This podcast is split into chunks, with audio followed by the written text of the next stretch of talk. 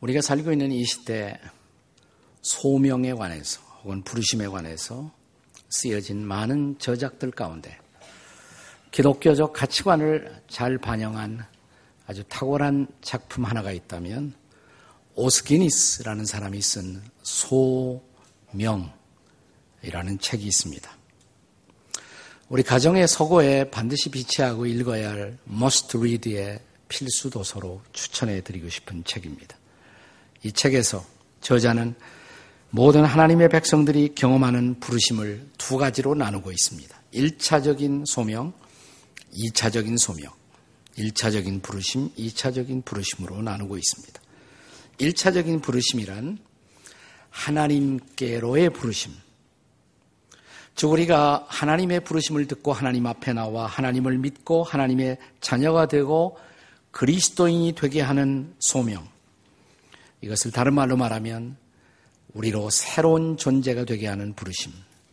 예수 믿으면 새 피조물이 되잖아요. 새 존재로의 부르심이라고 할 수가 있습니다.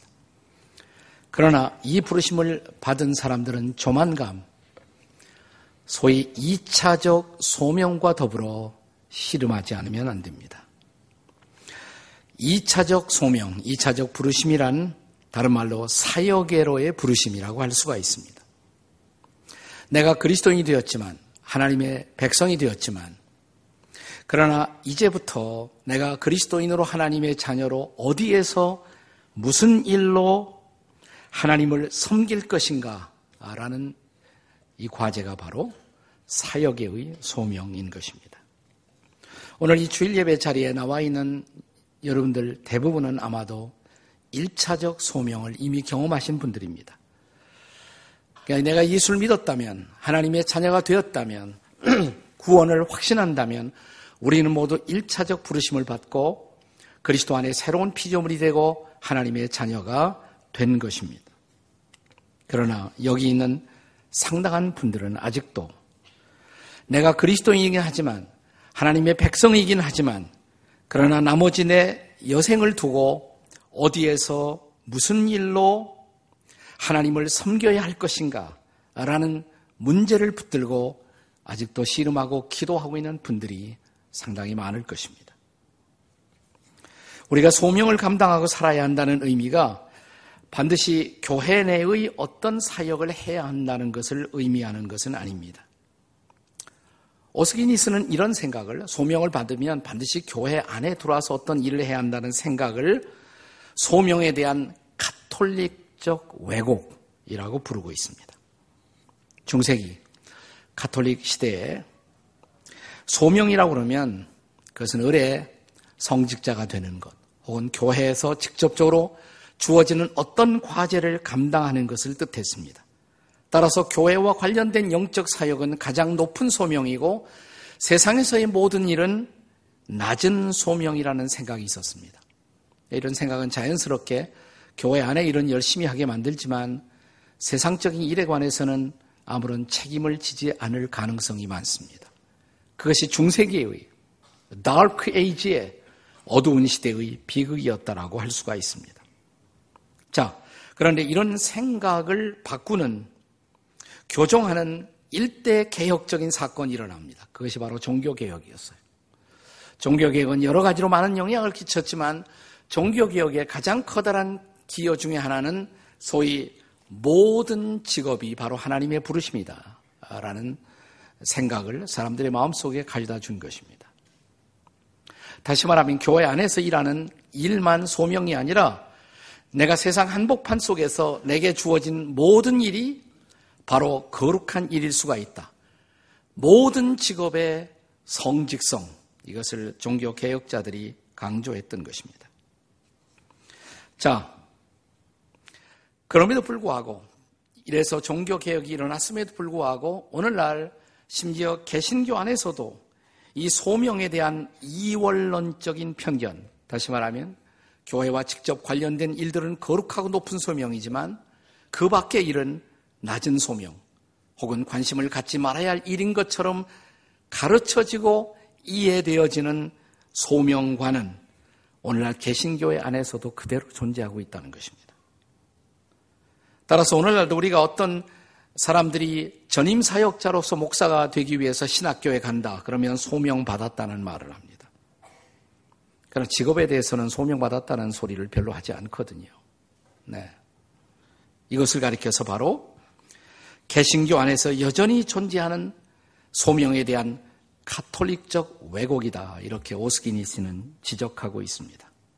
사실상 종교개혁자들이 주장한 소위 직업관 중에는 직업의 유형 자체가 직업을 거룩하게 하는 것은 아니다. 물론 예외는 있어요. 죄를 범하게 하는 직업도 있을 수가 있습니다. 그거 빼놓고 뭐 매춘업 이런 것은 예, 거룩한 직업일 수는 없죠. 그러나 그런 것을 빼놓고 직업의 유형이 직업의 거룩성을 결정하는 것이 아니라 직업에 임하는 동기, 직업을 수행하는 태도나 자세가 직업의 거룩함을 결정한다는 것입니다. 그래서 종교개혁자들은 심지어 물을 깃는 일, 우물에 가서 물을 길르는 것, 그것도 거룩한 일이다. 어떤 사람이 구두를 열심히 고치고 수선합니다. 구두 수선하는 직업, 거룩한 것이다. 하나님이 내게 일을 맡기셨다. 그걸 확신하고 그 일을 하고 있다면 그것은 거룩한 일이다. 심지어 아기의 기저귀를 가는 일, 주님이 내게 이렇게 이 일을 맡기셨다. 확신하고 남편이 아기의 기저귀를 갈고 있다면 그것은 거룩한 소명이라는 것입니다. 나는 여기는 남자들 가운데도 이런 거룩한 소명을 감당하는 분들이 일어나기를 주의 이름으로 축원합니다. 남자들이 별로 안 오신 모양이에요. 자, 옆에 있는 남자들에게 그런 소명도 잘 감당하십시다. 한번 해보세요. 시작. 그런 소명도 잘 감당하십시다. 네. 이 직업이라는 말을 영어로는 vocation이라고 말합니다. vocation. 근데 이 단어는 본래 라틴어 보카티오라는 단어에서부터 나오는 것입니다. 근데 보카치오라는 단어의 본래의 뜻이 calling, 소명이라는 뜻이에요. 그러니까 직업이 바로 소명이라는 것이에요. 바로 이 직업의 거룩한 소명관, 이것을 확립하는 일에 종교개혁은 매우 중요한 기여를 했던 것입니다. 그래서 차츰 사람들 가운데는 세상에서 나에게 주어진 일도 거룩한 소명이다. 사명감을 가지고 그 직업에 열심히 종사하는 많은 사람들이 생겨난 것은 다행스러운 일입니다. 그러나 이렇게 계속되면서 또 하나의 극단적 왜곡된 현상이 일어납니다. 뭐냐면 직업에 너무 몰입한 나머지 왜 하나님이 나를 부르셨나?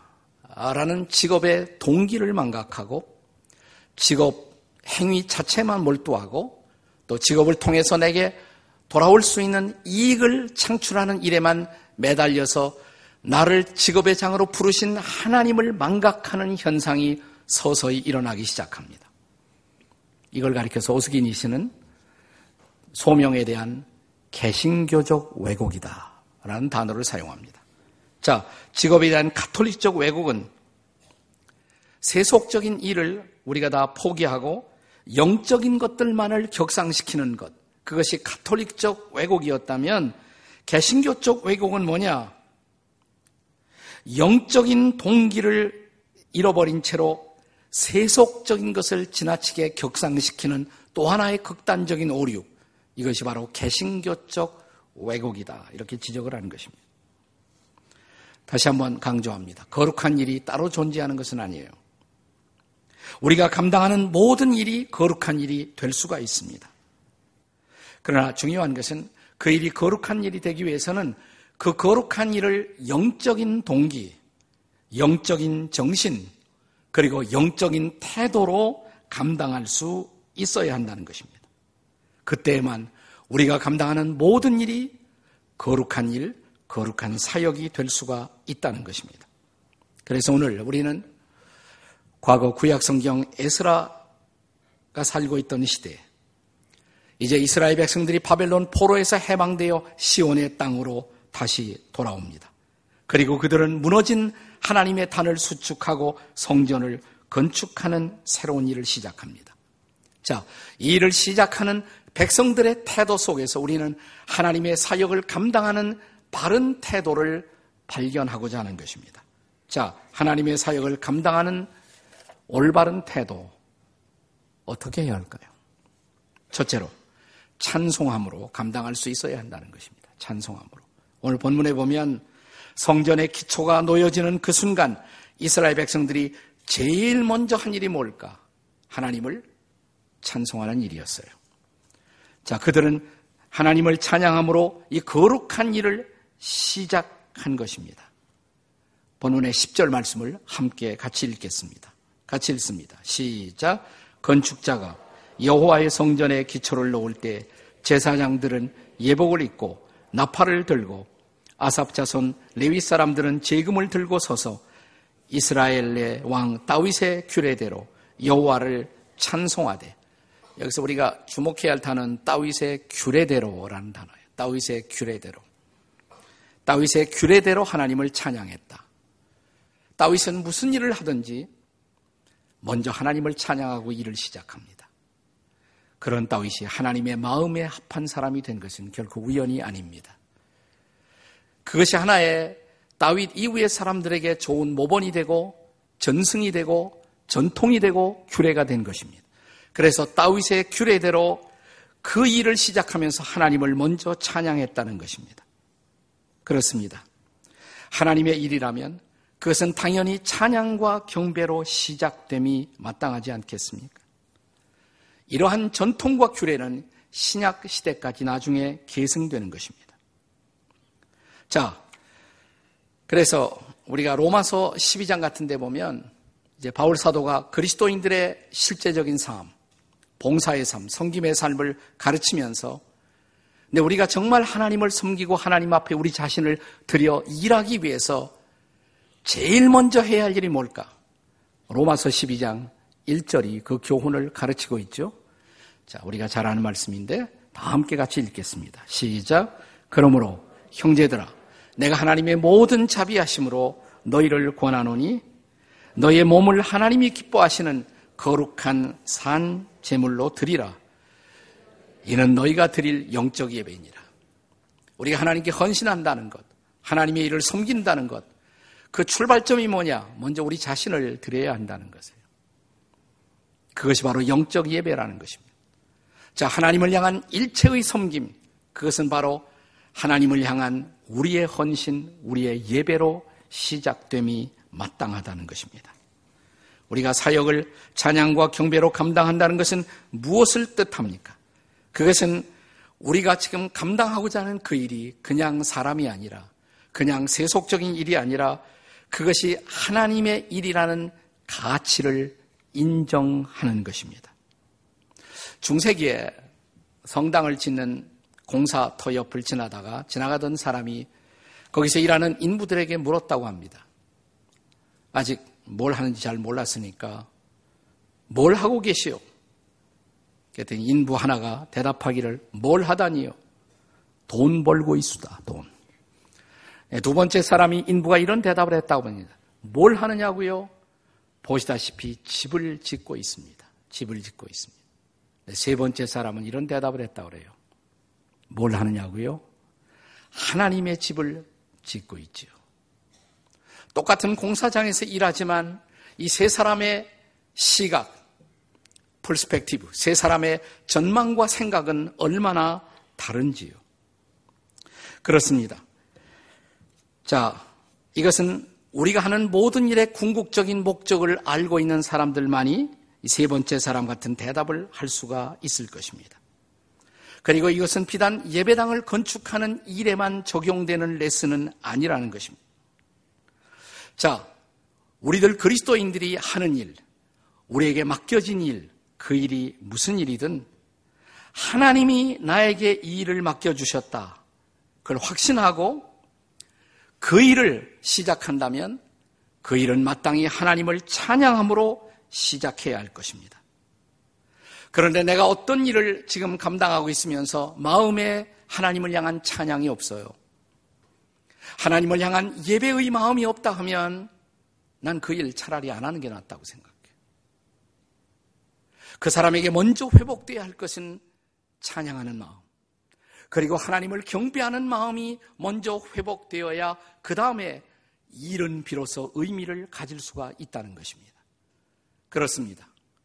여러분, 우리가 감당하는 그 사역, 그 사역이 정말 하나님이 맡기신 거룩한 사역이 되려면 무엇보다 첫째로 찬양함으로 이 일을 감당하는 여러분과 제가 되시기를 주의 이름으로 축복합니다. 옆에 있는 사람들에게 찬양하며 일하세요. 우리가 하나님의 일을 감당하는 두 번째 중요한 태도는 무엇일까? 둘째는 감사함으로 감당할 수 있어야 합니다. 감사함으로. 에스라 시대 이스라엘 백성들이 성전 건축의 사역을 감당하면서 두 번째로 한 일이 뭘까? 감사의 일이었습니다. 자, 본문 11절 같이 보실까요? 11절 말씀 다 같이 시작.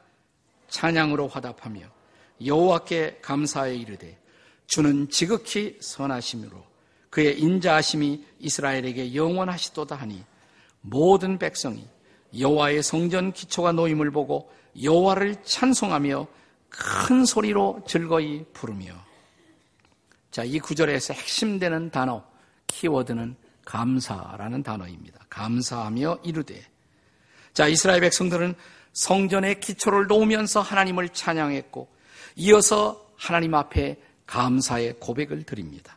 뭐라고 감사했어요? 자, 지금까지 이스라엘 백성들이 살아왔던 역사를 정리해 볼 수 있다면 그들은 끊임없이 하나님께 불순종했고 하나님을 반역했고 또 하나님의 마음을 거스리는 죄 가운데서 살아왔습니다. 그것이 이스라엘 백성들이 바벨론 포로로 끌려갔고 70년도의 생활을 한 직접적 원인이기도 했습니다. 아니, 그것 때문에 예루살렘 성전이 무너진 원인이라고도 할 수가 있습니다. 그러나 때가 찬 시각, 하나님은 그 백성들을 포로에서부터 풀어 주셨고, 시온의 땅으로 돌아오게 하셨고, 성전을 다시 건축하게 하십니다. 그 하나님을 생각했을 때 이스라엘 백성들의 입술에서 자연스럽게 흘러나온 고백이 뭐예요? 지극히 선하시고 인자하신 하나님. 바로 그 하나님 앞에 선하시고 인자하신 하나님 앞에 감사합니다. 바로 이 감사로 그들은 이제 새로운 역사의 일을 시작하고자 했던 것입니다. 그래서 하나님의 백성들에게 하나님의 일은 언제나 감사함으로 감당될 수 있어야 한다는 것입니다. 내가 참 부족한데 우리가 하나님 앞에 늘 연약하기만 한데 늘 방황하고 늘 죄스럽기만 한데 하나님이 아직도 기회를 주시고 나 같은 사람을 쓰시고자 하시다니 감사해요. 이게 저절로 우러나오는 우리들의 고백일 수밖에 없다는 것입니다. 다시 주시는 은총의 기회, 우리들에게 다시 한번 하나님의 일을 맡기시는 은총의 기회, 감사할 수밖에 없잖아요. 사랑하는 여러분, 오늘은 어버이 주일인데 우리가 가정에서 부모님을 섬길 수 있는 기회 언제나 있는 것이 아니에요. 부모님들 곧 가세요. 할 수 있을 때 할 수 있는 방법으로 감사를 표현하는 일. 지금 해야 할 일인 것입니다. 교회에서 주어지는 봉사의 기회, 언제나 그런 기회가 주어지는 것은 아닙니다. 할 수 있을 때 할 수 있는 방법으로 감사함으로 주님을 섬길 수 있어야 합니다. 저희 교회 사회적인 명망이 있었던 한 분이 암으로 돌아가실 무렵 병상을 방문했을 때 그분과 나누었던 대화를 지금도 잊을 수가 없어요. 그분이 이런 얘기를 하더라고요. 제가 이번에 건강만 회복되면 꼭 교회 나가서 섬기고 싶었는데 그게 어렵게 된 것 같습니다. 참 안타깝습니다. 그분의 말을 들으면서 제 마음이 진실로 안타까웠어요. 그것이 인생이에요. 할 수 있을 때, 할 수 있는 방법으로 지금 하나님을 섬길 수 있다는 것은 얼마나 커다란 특권인지요. 우리 시대의 탁월한 설교가인 존 오트버그라는 사람은 영성의 사람의 특성은 감사의 감각이 발달된 사람이다라는 말을 했습니다. 여러분, 청각, 이 듣는 감각에 문제가 생기면 들리질 않아요. 큰 소리로 하지 않은 한 잘 들리질 않아요. 그런데 영성이 떨어지면 감사의 감각에 문제가 생긴다는 것입니다. 이런 사람은 감사의 능력이 결핍되어 있다는 것입니다. 감사한 마음이 없어요. 감사한 마음이 없어요. 네. 그 왜 그러냐? 감사의 감각이 떨어졌기 때문에. 내가 뭘 뽑았는데, 예, 뭐, 복권이 당첨되었다. 그러면 갑자기 감사의 마음이 발동할지 모르죠. 대박이나 터지면 일어날 수 있는 감각. 네. 그런 거 말고 가장 작은 것에도 감사할 줄 아는 사람. 이게 감사의 감각이 발달되는 사람이거든요. 뜨는 해를 바라보면서 감격할 줄 알고 해가 지는 것을 보면서 나를 위해 아름다운 하늘을 치장하고 계시는 그분 앞에 감사할 줄 알고 곁을 지나가는 사람들을 향한 미소를 바라보면서 그것 때문에 행복해서 같이 감사할 수가 있고 내가 섬길 수 있고 내가 도울 수 있는 사람들이 내 주변에 있다는 사실 때문에 그것 때문에 감사할 수 있는 사람 이게 바로 영성이 발달된 사람의 특성이라고 그는 말하는 것입니다. 화가 로세티라는 화가는 이런 말을 했습니다. 무신론자에게 최악의 순간이 있다면 그의 마음 속에 갑자기 감사할 마음이 생길 때이다. 그런데 그에게 감사할 대상이 없다는 것. 이것이 비극이 아닌가. 체스터턴이라는 영국의 유명한 그리스도인 작가가 있는데 그는 이런 말을 했습니다. 우리 아이들은 성탄절 아침에 일어나 양말에 들어가 있는 사탕을 보고도 감사하는데 두 발을 양말 속에 넣고 살아가면서 감사할 줄 모르다니. 사랑하는 여러분, 하나님을 알고 하나님을 신뢰하고 하나님과 동행하면서 하나님이 내게 맡겨주신 그 일을 오늘도 감당할 수 있다는 것. 이 벅찬 감사로 하루하루의 삶을 감당할 줄 아는 저와 여러분이 되시기를 주의 이름으로 축원합니다. 옆에 있는 사람에게 제발 감사하며 사세요. 이렇게 좀 제발 감사하며 사세요. 네. 우리가 하나님의 사역을 감당하는 또 하나의 중요한 태도, 세 번째는 기쁨으로 감당해야 한다는 것입니다. 기쁨으로. 저는 지금까지 언급한 하나님의 일을 감당하는 태도들을 함께 나누고 있습니다. 찬송함으로 그 일을 하라고. 그 다음에 뭐예요? 감사함으로 그 일을 하라고. 세 번째는 기쁨으로 그 일을 하라고. 이 세 가지는 떨어져 있는 것이 아니에요. 연관돼 있어요. 연관돼 있습니다. 찬양하다 보면 감사하게 돼요. 감사하는 사람은 자연스럽게 기뻐할 수가 있는 것입니다. 자, 이제 12절 말씀을 함께 읽겠습니다. 본문의 12절 다 같이 읽겠습니다. 시작.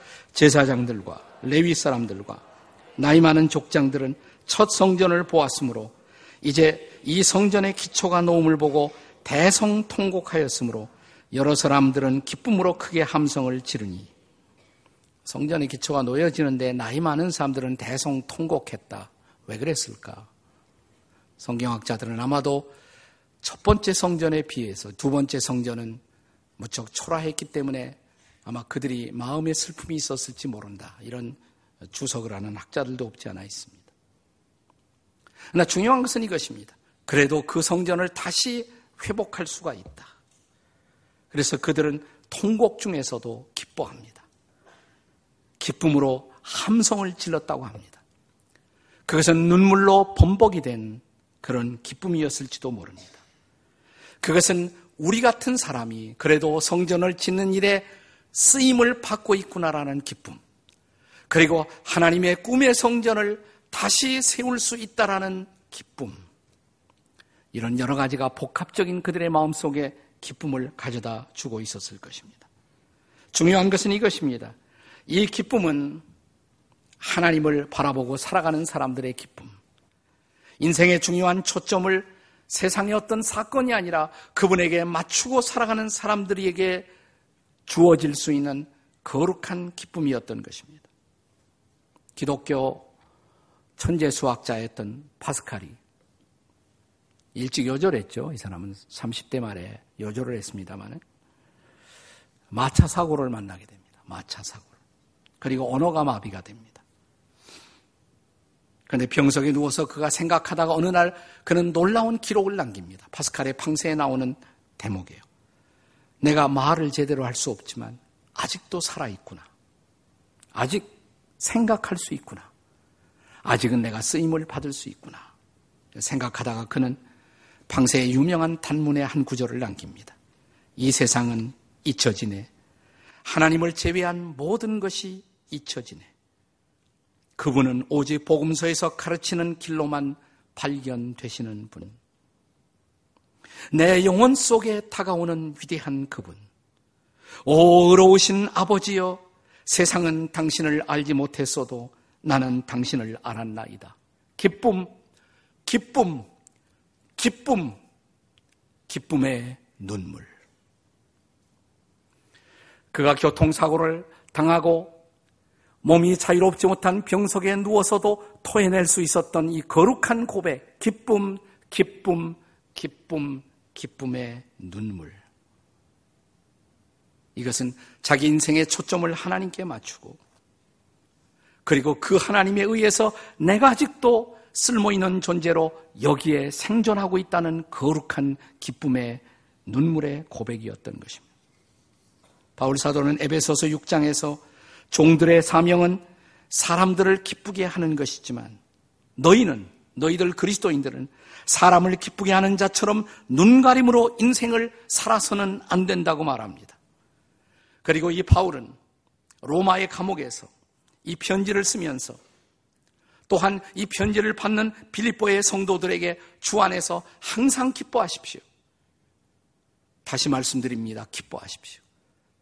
감옥이 가둘 수 없었던 그 기쁨, 쇠사슬이 결코 매둘 수 없었던 그의 마음속에 솟구치는 놀라운 기쁨, 이것은 환경이 내가 원하는 그처럼 굴러가기 때문에 기뻐하는 기쁨이 아니라 그의 삶의 초점을 주님께 맞추고 살아가던 사람들만이 고백할 수 있었던 기쁨입니다.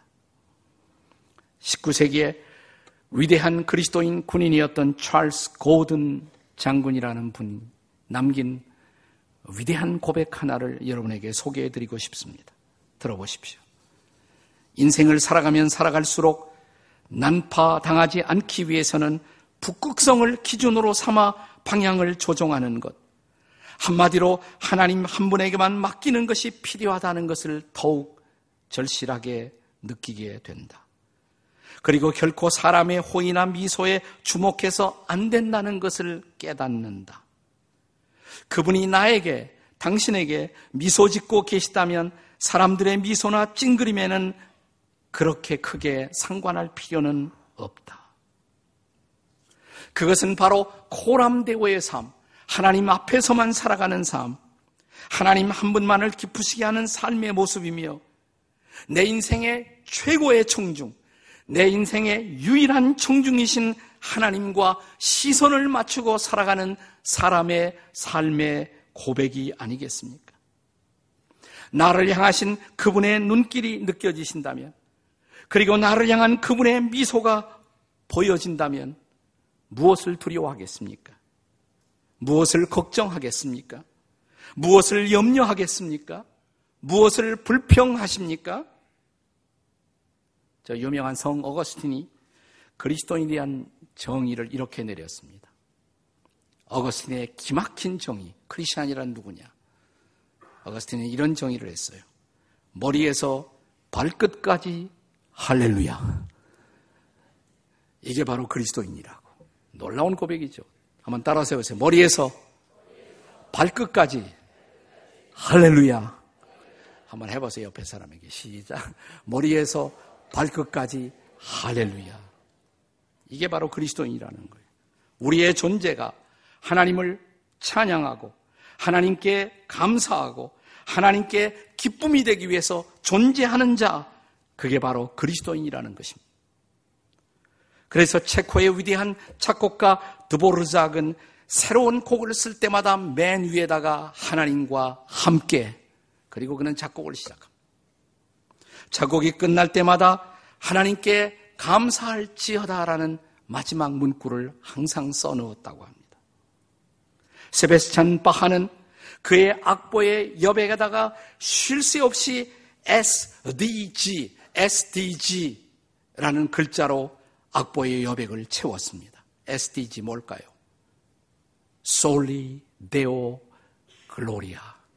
오직 하나님께 영광을, 어린 양께 영광을. 그렇습니다. 사랑하는 여러분, 만약 저와 여러분, 우리 모두에게 맡겨진 그 모든 사역을 감당하는 우리의 생각, 우리의 태도가 찬송으로, 감사로, 기쁨으로 채워질 수 있다면 우리의 사역의 마당 얼만큼 달라질까요? 우리의 일상의 걸음 얼만큼 달라질 수 있을까요? 푸르고 아름다운 계절이 다가오고 있습니다. 이제 우리의 인생의 마지막 감당해야 할 우리 앞에 놓여 있는 그 사역들을 향해서 우리가 찬송함으로 일어날 수 있다면, 감사함으로 나아갈 수 있다면, 그리고 기쁨으로 일어설 수 있다면, 이 여름은 또 하나의 풍성한 하나님의 은혜를 경험하는 위대한 축제의 계절이 될 것을 믿습니다. 그 찬송 회복되어야 할 필요가 있지 않습니까? 그 감사 회복되어야 할 필요가 있지 않습니까? 여러분의 마음속에 주님이 주신 생동하는 기쁨, 그 회복이 이루어지는 이 날이 되시기를 주의 이름으로 축복합니다.